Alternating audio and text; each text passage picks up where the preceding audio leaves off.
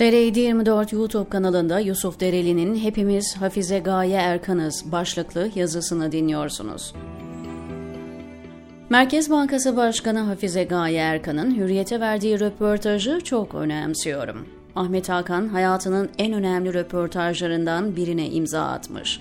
A K P rejiminin ekonomi politikası ancak bu kadar güzel özetlenebilirdi. Röportajı okuduğumda aklımda kalan tek gerçek şu oldu.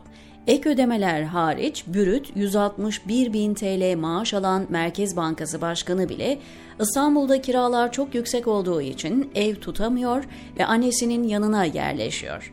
İşte ekonomist olduğunu iddia eden Tayyip Erdoğan'ın ülkeyi getirdiği nokta tam da burası.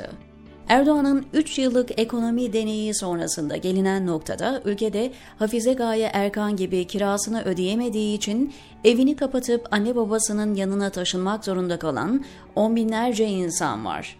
İtiraf bu. Millet bile isteye açlığa mahkum edildi.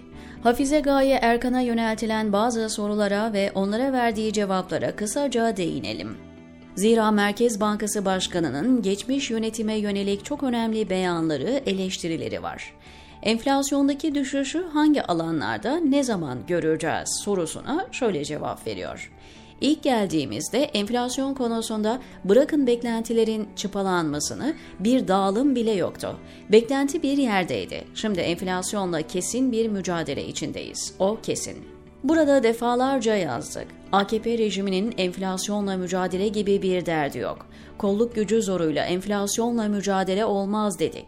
Şimdi Hafize Gaye Erkan bu gerçeği itiraf ediyor. Önceki dönemde enflasyonla mücadele vesaire edilmedi. Sözün özü, millet bile isteye enflasyona ezdirildi ve açlığa, yoksulluğa mahkum edildi.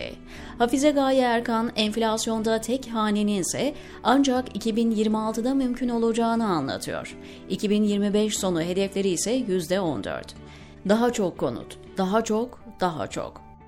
Ahmet Hakan, peki kira sorunu nasıl çözülecek diyor. Bu soruya verdiği cevap önemli. Şöyle diyor, arz eksikliği ve ucuz finansman olduğu zaman bazen dengeler bozulabiliyor.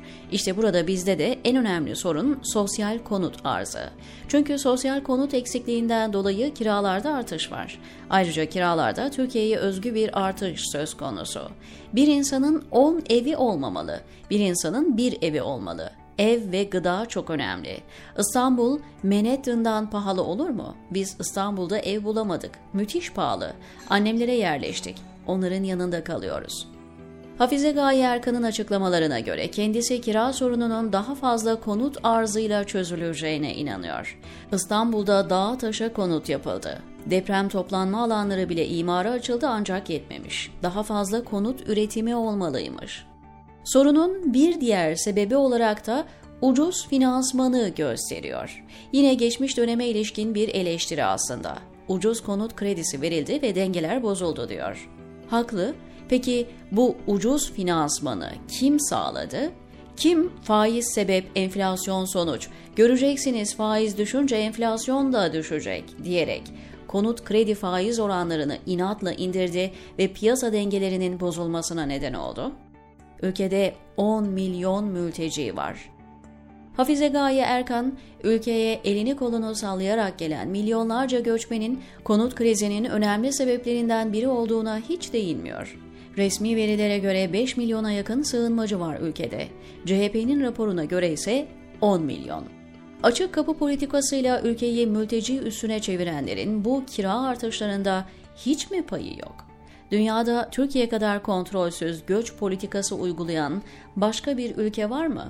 İnşaat maliyetleri üç yılda beş kat arttı. Hükümetin yanlış ekonomi faiz politikasının enflasyonu patlattığından inşaat maliyetlerinin TÜİK'in verilerine göre sadece son üç yılda beş kat arttığından da bahsetmiyor. Bugün bir konutun metrekare inşaat maliyeti en iyimser rakamla on beş bin lira. Yani yüz metrekarelik bir dairenin sadece inşaat maliyeti bir buçuk milyon lira. Arsa fiyatı ve finansman maliyeti bu rakama dahil değil. Onları da eklediğinizde yüz metrekarelik bir dairenin maliyeti üç buçuk milyon lirayı bile aşıyor. Vatandaş üç buçuk dört milyon lira verip ev alacak, sonra da o evi aylık beş altı bin liraya kiraya mı verecek? Bugün yaşananlar dün yapılan hataların sonucu. Ayrıca kiralarda Türkiye'ye özgü bir artış söz konusu ifadeleri de dikkat çekici. Neresinden başlamak lazım bilemiyorum. Pandeminin hemen başında enflasyon küresel olarak artma eğilimi gösterdiğinde bütün dünyada önemli merkez bankaları faizleri artırmaya başladı. Bizse tam tersini yaptık. Onlar artırdı, bizse inatla ve ısrarla indirdik. Sonuç? Enflasyon patladı, kiralar uçtu.